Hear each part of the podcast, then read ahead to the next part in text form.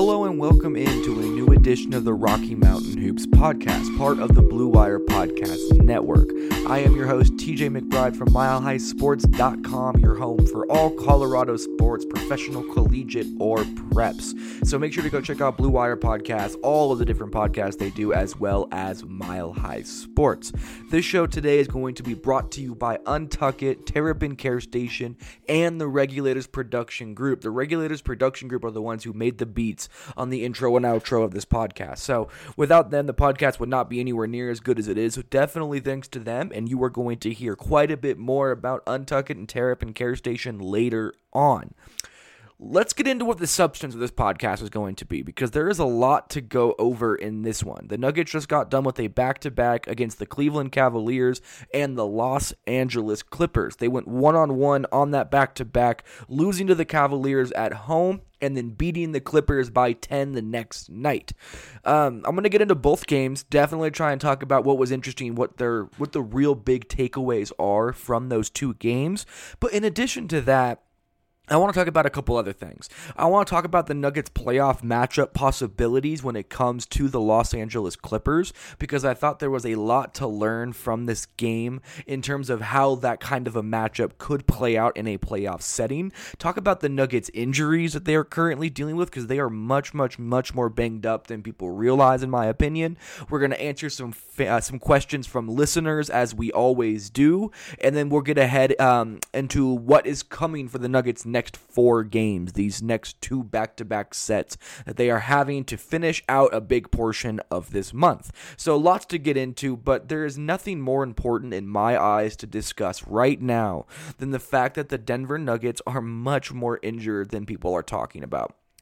I wrote a piece on milehighsports.com that is up there right now on Paul Millsap's injured left knee. It has been called a left knee contusion for the majority of the time that he has been out or in and out of the lineup, I should say. But now that has been um, not corrected, but there is an addition of not just left knee contusion, but it's left knee contusion slash sprain. I know sprain usually doesn't sound too bad, but people need to understand that when you have a knee sprain, depending on the degree of the sprain, which is not currently known, there could be some level of tearing within that knee, whether it's ligaments or part of the cartilage that is exists in the structure of the knee. So the fact that they have add, had to add sprain to that injury report is very, very notable to me because it does lead to the possibility that this knee issue could be worse than we have originally thought. Um, in addition to that, Paul Millsap, when he spoke about his knee injury to Mike Singer of the Denver Post and I at practice a few days ago, he outlined the thought that he had played on it too early and kind of tried to fight through it and it made things worse. Now he's dealing with swelling in the knee as well as what he called a couple other little little things. He didn't tell us what those little things were when asked. Just a couple little things is basically what he said. But it's very clear that Paul Millsap is banged up and that this this injury is more worrisome than it originally used to be. Um, it, it, Michael Malone continually keeps re-emphasizing that this is not a long-term concern, as did Paul Millsap. But that, I mean, there's very clearly something concerning going on. And if there is swelling, if the knee is sprained, and depending on that severity of the sprain, this injury could get worse. So it's good that Paul Millsap understands that he needed a rest. It's good that Paul Millsap understands that he can't allow this to get worse, and he's made that decision. So it looks like he'll continue to rest a little bit more going on down the line until he gets that knee right. Uh, Paul Millsap is not the only player banged up, though. Jamal Murray, uh, he apparently almost did not play against the Clippers, despite the fact that he was not on the injury report. He is still dealing with that lower back injury that ha- that kept him on the injury report for a couple games earlier in the season. That that trunk contusion, that thoracic back sprain kind of thing that he is dealing with. So Jamal Murray's lower back almost kept him out of the second night of a back to back against the Clippers. So that'll be something to monitor. Plus, Jamal Murray seems to always be banged up in some small way. He's never been just 100% healthy. That's something that Jamal Murray has not been able to get towards at any point in his career, which is frustrating. That's a very notable thing, in my opinion. And it's something the Nuggets are going to need to figure out because Jamal Murray just cannot continue to play just, you know, slightly banged up like he has been. So It'll be interesting to see how the Nuggets handle Jamal Murray going forward. I would think that they should try and find some rest days for him, especially if he's playing in games in which physically he might not even be able to play in until the doctors get a look at him right before game time. So, Jamal Murray, just as well as Paul Millsap, is something to be monitored. But it's not just Jamal Murray either.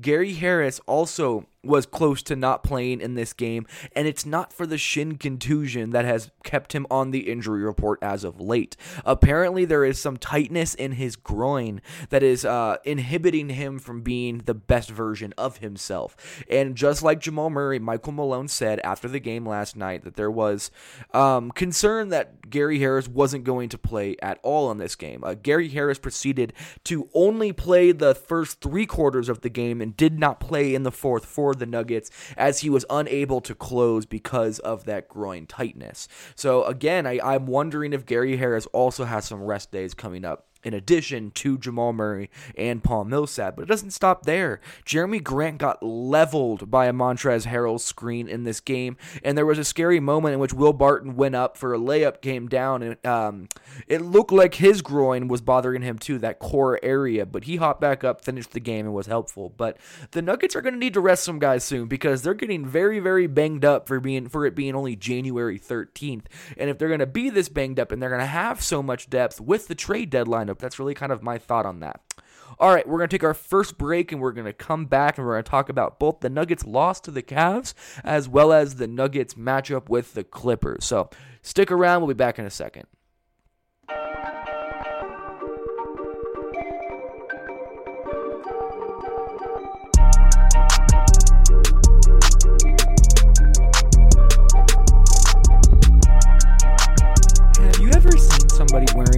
Untucked button down shirt, they usually look, well, bad. Why? Because they were not meant to be worn that way.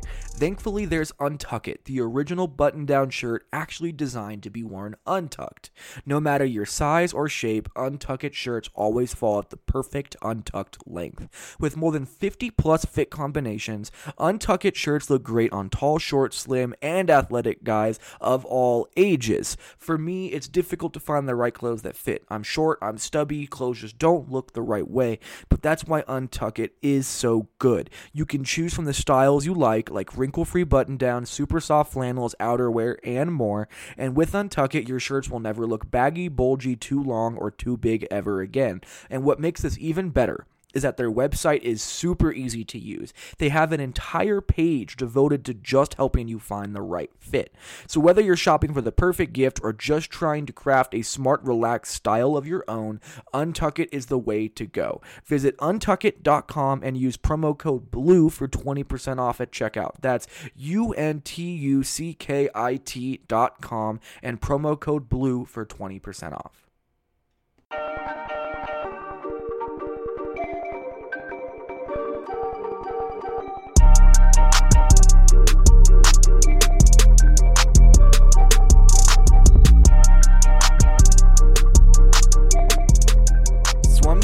Dive into the Nuggets' loss to the Cavaliers and the win over the Clippers, but I'm not going to go into just incredible detail because, in my opinion, the more interesting conversation to have is what we learned about a potential playoff matchup between the Nuggets and the Clippers in the Nuggets' 114 to 104 win over the Clippers last night. Um, that'll be the last thing I talk about in this segment, so we're going to get into the Cavaliers game first, but again, I'm not going to be incredibly long winded when it comes to these games the big takeaway when the Nuggets played the Cleveland Cavaliers was the optics of the loss were disastrous, but the loss itself just really was not. And that's despite the fact that I felt that it was disastrous the night of. I had to kind of walk myself back a little bit. I still have some very serious concerns about the bad habits this Nuggets team is developing, but in terms of that loss in a vacuum, um, it's not as big of a deal. The Nuggets were generating good looks, they just weren't falling, whether it was three pointers or layups or whatever it was.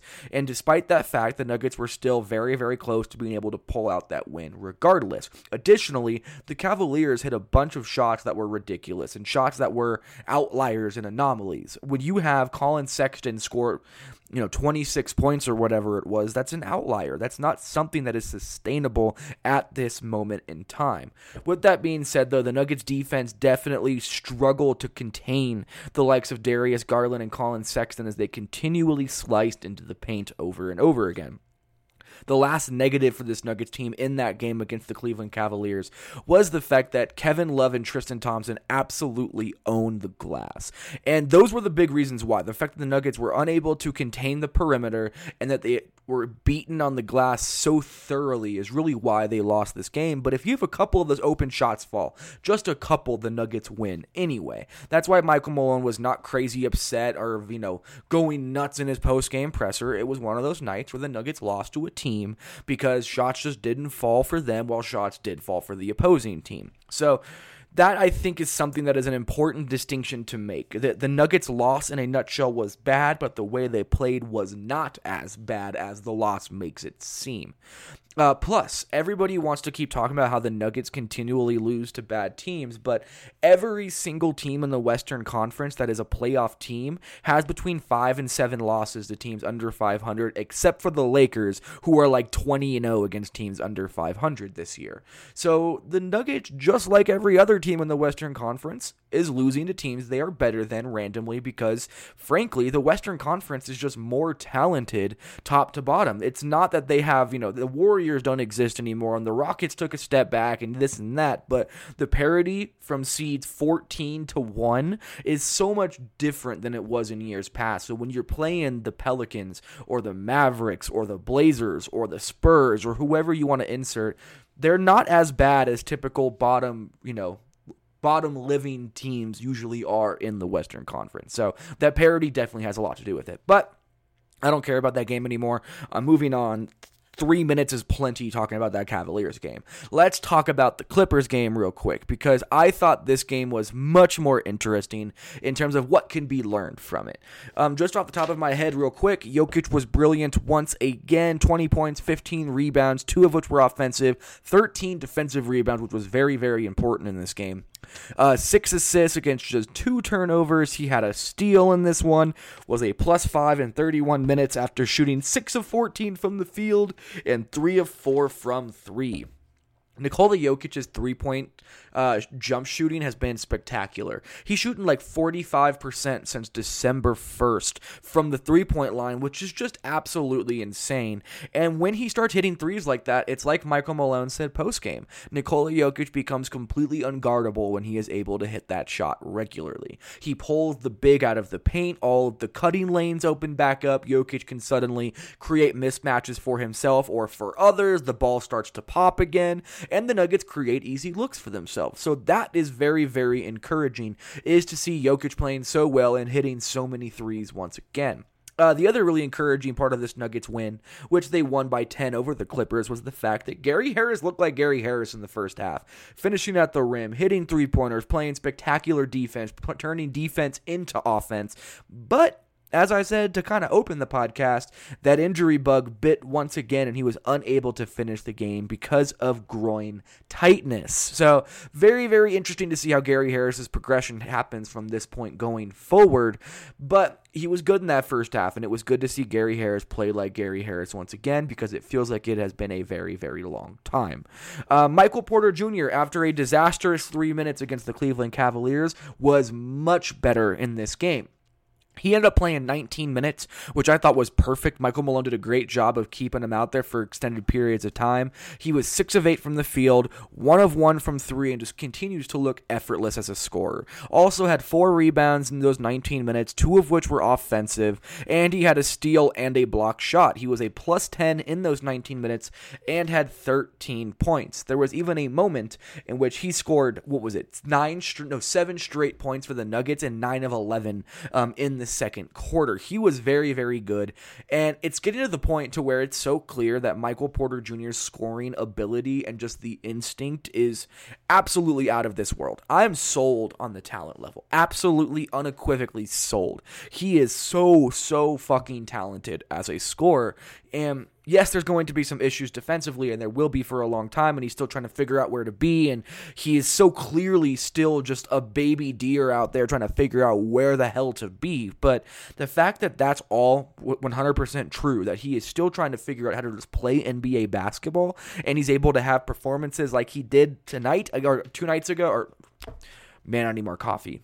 Last night against the Clippers, it, it speaks volumes about the type of player that he can be at the NBA level in time. So, once again, extremely encouraged by Michael Porter Jr. And a very interesting piece of this matchup was with Paul Millsap out Jerami Grant started, and the Nuggets played small off the bench. Torrey Craig played power forward a lot of times, while Michael Porter Jr. played the three. And when they had that smaller ball lineup, they were able to run. There was a lot more floor spacing. There was a lot more room for people to operate in the paint. And because of that, the Nuggets bench unit looked much, much, much better. And Monte Morris, when I asked him after the game about how much better the bench unit felt playing small ball, he said that that's something that he hopes they do more of going forward. So, very encouraging Michael Porter Jr. minutes. Had a couple very nice defensive flashes in which I turned Matt Moore sitting next to me and screamed tools in his face, as I continually do on Twitter as well. But overall, nothing but positivity from Michael Porter Jr. in this game. Uh, like I said, though, the bench unit showed up very, very big in this one. Uh, Michael Porter Jr. 13 points in 19 minutes. Torrey Craig had 11 points, three re- or five rebounds um, in 27 minutes while shooting four of six from the field. Monte Morris had an awesome game. 12.6 rebounds or 12.6 assists, only one turnover, five of nine from the field, two of four from three in his 18 minutes of action. Mason Plumlee six rebounds rebounds, four assists, seven points in 16 minutes. Everybody contributed. And when Monte Morris is this locked in and he is playing this well and there is that much space for him to utilize, the Nuggets bench goes to an entirely different level. I was sitting pregame courtside, just kind of like shooting the shit with Kendra Andrews of the Athletic, and Monte Morris sat down and he turned to me and he goes, "I saw, I saw your tweets on Twitter. I am back." And he was just like, he had this aura of an, a, a different level of confidence about him, and he was making it clear, like Monte knew he was going to have a good game against the Clippers, and he backed it up.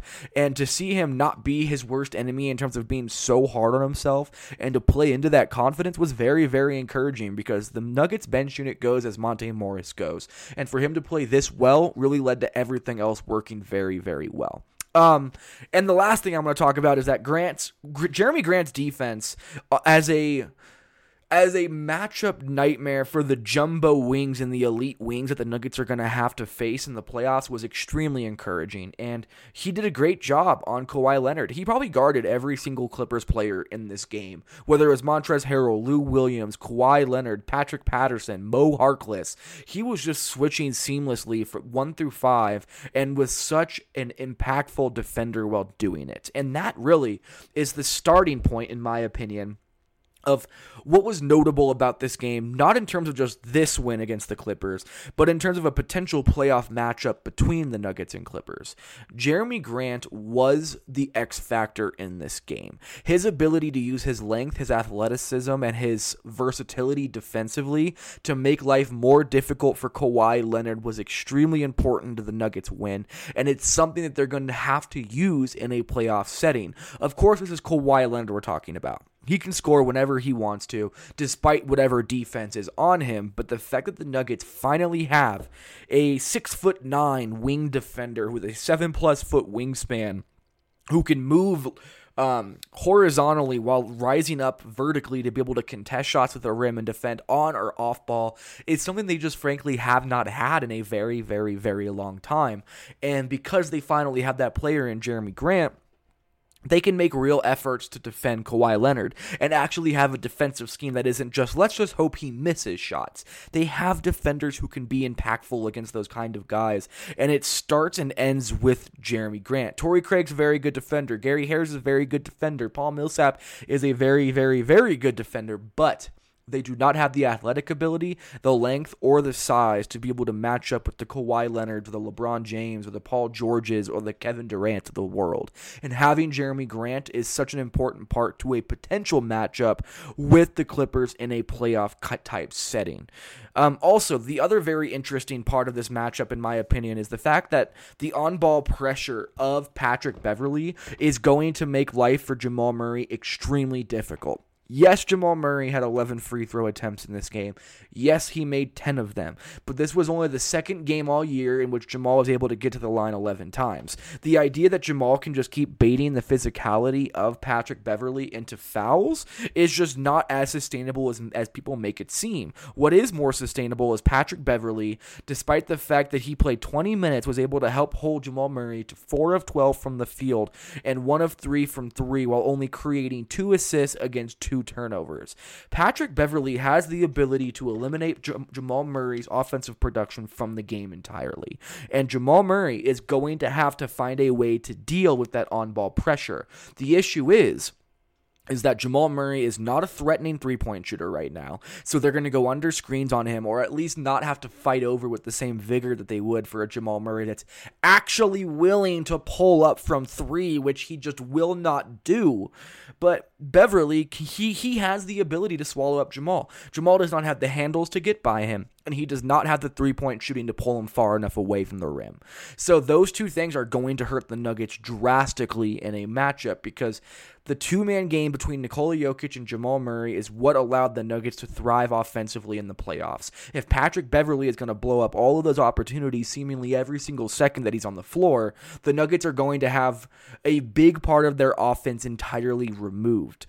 So somehow Jamal Murray is going to need to find a counter for the defense that Patrick Beverley plays. He did a good job of goading them into fouls in this game, which is why he had 11 three free throw attempts, but I have trouble believing that he can consistently do that against a guy like Patrick Beverley, especially in a playoff setting. But that's going to be very, very, very notable going forward, especially to see how that matchup potentially plays out in a playoff setting. Because of that, Will Barton III's importance to this Nuggets team in a matchup with the Clippers cannot be understated. And what sucks is that this is a very difficult matchup for Will Barton. So Paul George did not play in this game. Let's just pretend that Paul George is healthy.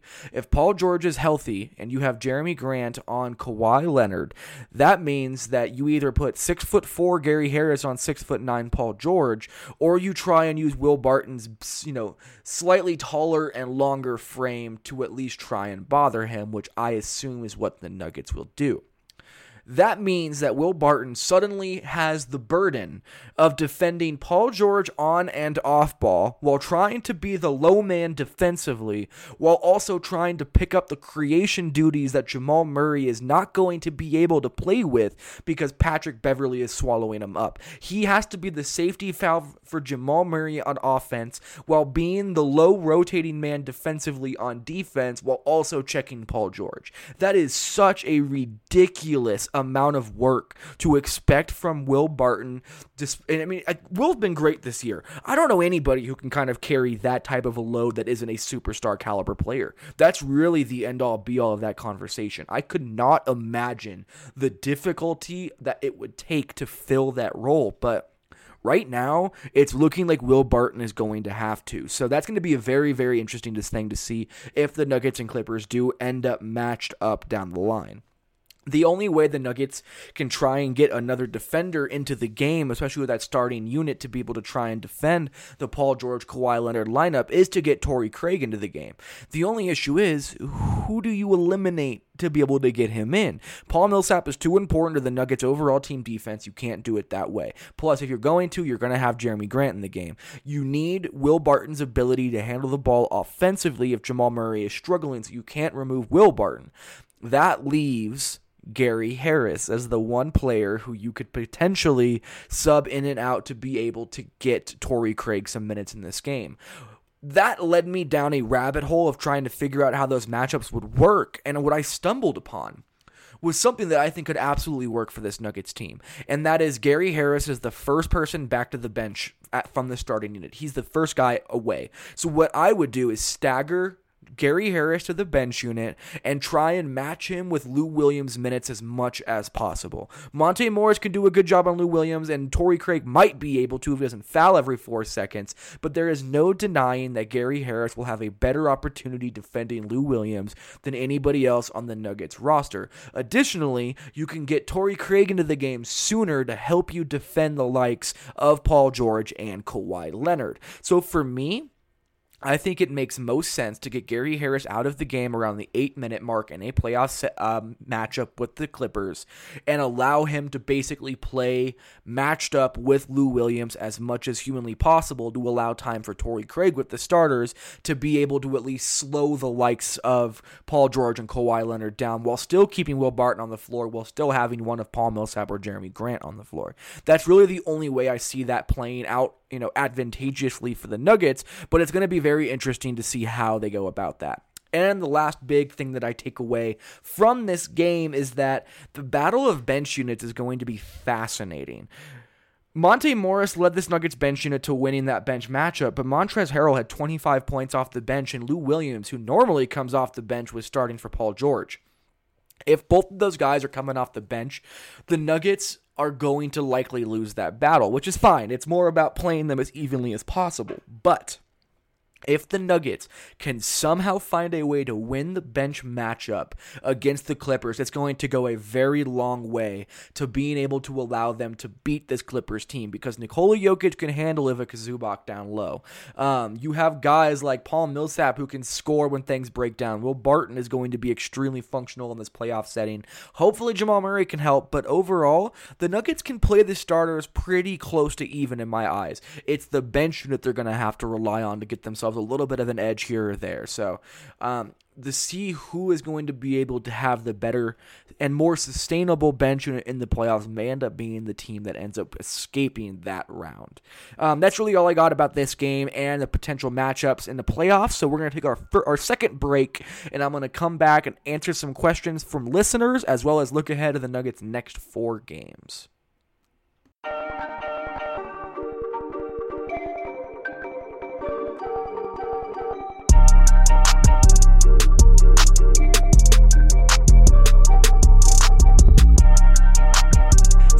2010, Terrapin Care Station has been providing patients and customers with high quality cannabis products at everyday low prices.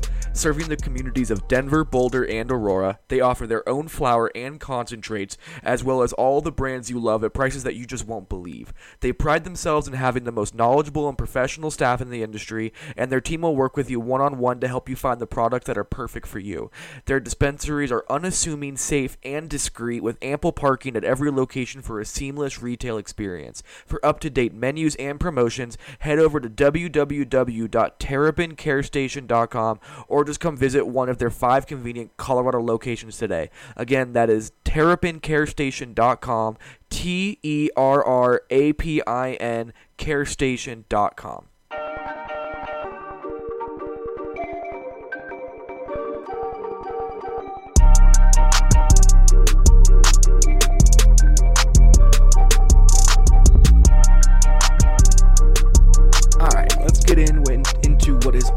favorite segment, which is answering questions from listeners of the show and Nuggets fans alike. And there were some good ones in this one. So thank you guys to responding to that tweet as always and sending in all of these good topics.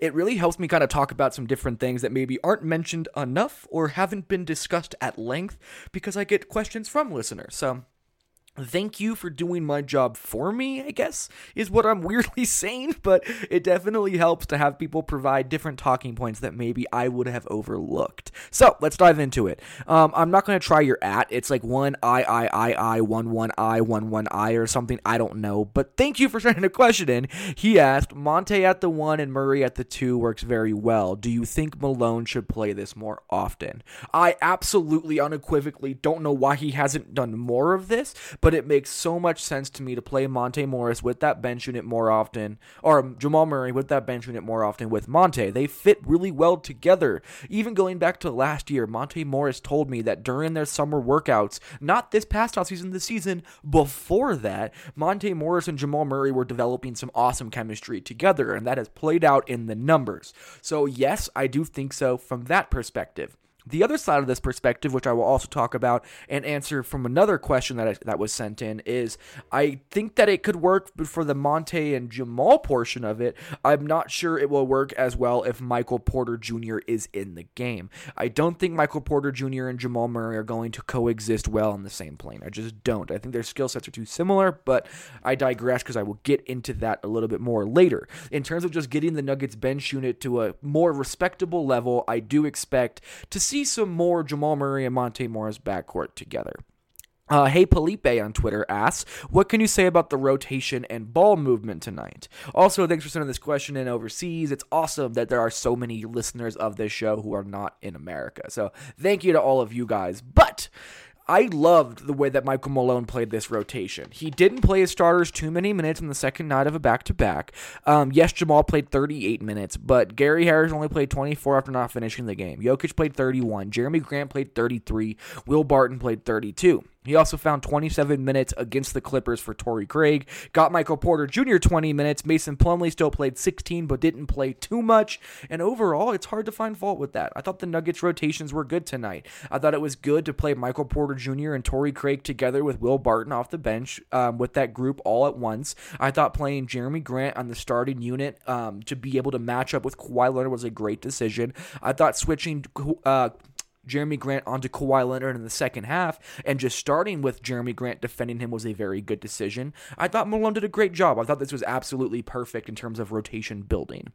Uh, Makut Jr., I'm sorry if I said your name wrong. I believe I got close, but I'm sorry ahead of time. Uh, what is the deal with Michael Porter Jr. and Jamal Murray? Do they need better cooperation? Um, they haven't played much together, but this is the thing about Jamal Murray and Michael Porter Jr.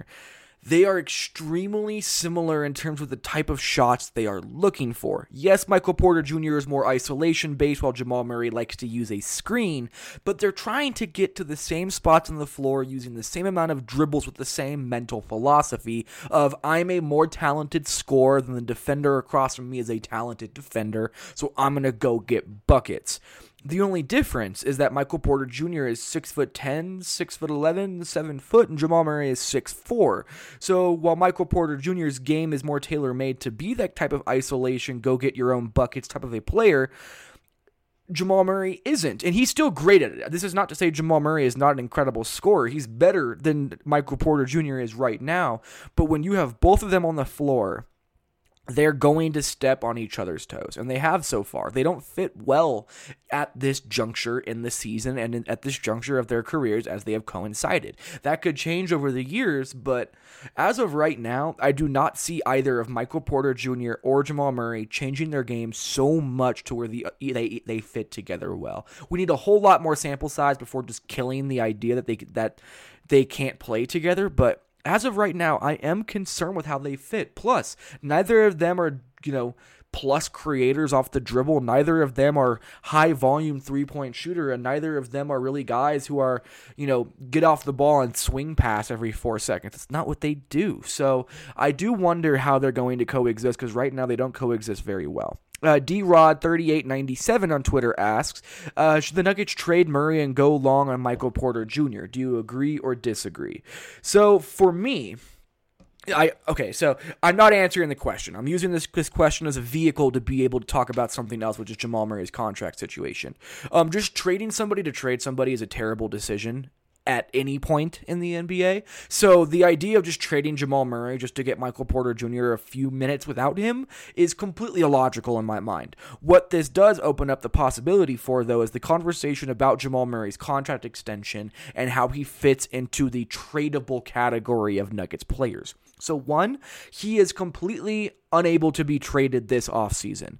The only, or this season before the trade deadline, the only way that a, the Nuggets can trade him before the trade deadline is if the team that they are trading him to has enough cap space to absorb his max contract. Not space below the tax, not anything like that. A full maximum contract underneath the cap, which requires like $38 million in cap room. No team that has that amount of cap room wants Jamal Murray's exorbitant contract. So Jamal Murray is not going to be able to be traded at any point during this season.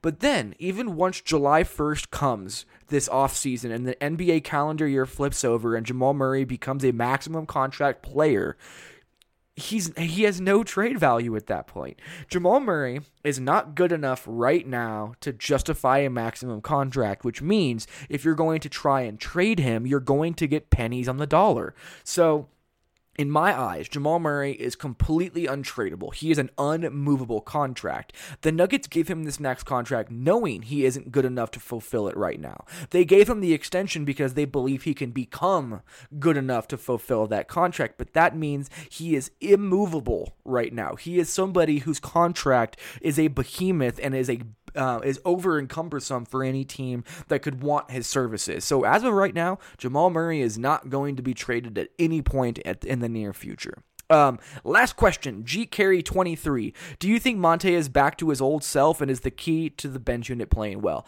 Yes and yes. I think I think Monte Morris is done overthinking. I think he understands he has to be aggressive. I think he understands that the bench unit will go as he goes. And because of that, he has taken responsibility and stepped up in a major way over the past couple weeks and it has led to a much, much, much more sustained, productive bench play. So, what is to come now?